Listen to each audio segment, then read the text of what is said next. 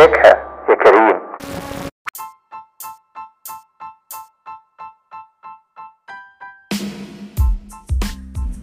ناس كتير بتسأل باستمرار إزاي أقدر أحمي نفسي وأحمي بياناتي على الإنترنت؟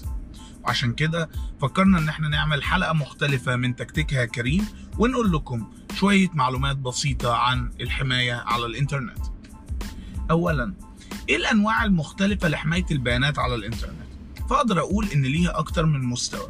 المستوى الأول هو حماية الجهاز سواء كان موبايل أو لابتوب اللي بتستخدمه عشان تقدر توصل للإنترنت. المستوى الثاني هو حماية اتصالك بالإنترنت حماية ال internet connection وبياناتك وهي بتتنقل من جهازك سواء لأي جهاز تاني أو لأي موقع أو آه، أي تطبيق زي فيسبوك تويتر جيميل أي نوع من الإيميلات وهكذا. المستويين اللي ذكرتهم هم أكتر مستويين يهموا المستخدم العادي. ولو تم مراعاة عدد من الإجراءات البسيطة جدا المستخدم العادي هيقدر يحمي بياناته من إن هي تتسرب إن هو يحصل أي هاك للتليفون أو يحصل أي آه، استخدام غير مصرح به للبيانات. إزاي نقدر نعمل ده؟ ده السؤال. وفي الحلقة دي هنقول لك عدد من النصايح اللي لو عملتها هتقدر إنك أنت تحافظ على سرية بياناتك وتقدر تحافظ على أمان جهازك. واحد اتأكد من مصدر أي لينك بيوصل لك قبل ما تدوس عليه.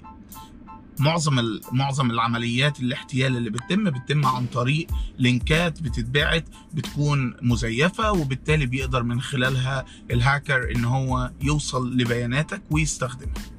على سبيل المثال لو جالك إيميل بيقول لك مبروك أنت كسبت 70 مليون دولار ولازم تبعت لي رقم حسابك البنكي عشان تقدر تستقبلهم.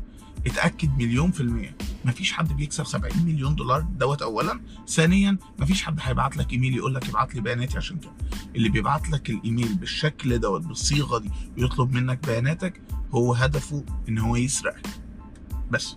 واضحة وصريحة. ما تفرحش ما تتحمسش ما تبعتش بياناتك لحد. الحاجة التانية اللي لازم تعملها إنك أنت تخلي بالك إيه التص... التصريحات أو ال access اللي أنت بتديه للتطبيقات المختلفة. قبل ما توافق على استخدام أي تطبيق لازم بتحدد إذا كنت عايز تديله access للصور للميكروفون وهكذا. لو في تطبيق مش مهم جدا بالنسبة لك إنك أنت تسمح له إن هو يستخدم الميكروفون والصور ما تديلوش access حافظ على خصوصية بياناتك قدر الإمكان. والحاجة الثالثه إنك أنت لازم تراجع باستمرار إذا كان في أي تطبيقات غريبة على تليفونك أنت ما اخترتش إنك أنت تنزلها وتحملها على الجهاز وتمسحها باستمرار.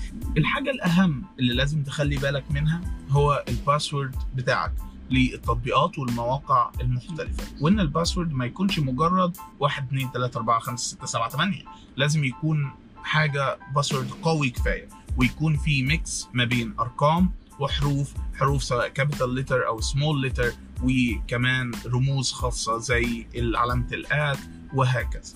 جنب كل ده معظم المواقع فيها خاصية two steps authentication. ديت معناها إنك أنت بتفعل خطوة تانية للتحقق من شخصيتك والتحقق من ملكية حسابك. لازم تفعلها على خاصة مواقع التواصل الاجتماعي وبتسمح لك لما تفعلها إنك أنت تستقبل مسج على تليفونك لو في أي حد بيحاول ال- الدخول للحساب بتاعك وبالتالي تقدر تطمن دايما إنك أنت الشخص الوحيد اللي يقدر يخش على حسابك ويقدر يستخدمه. بتمنى تكون الحلقة سريع السريعة ديت مفيدة ليك ولو عجبتك آه، شاركها مع أصدقائك وطبعا ما تنساش تشارك رأيك على هاشتاج تكتيكها يا كريم. مستني رأيكم وأشوفكم في حلقة جديدة.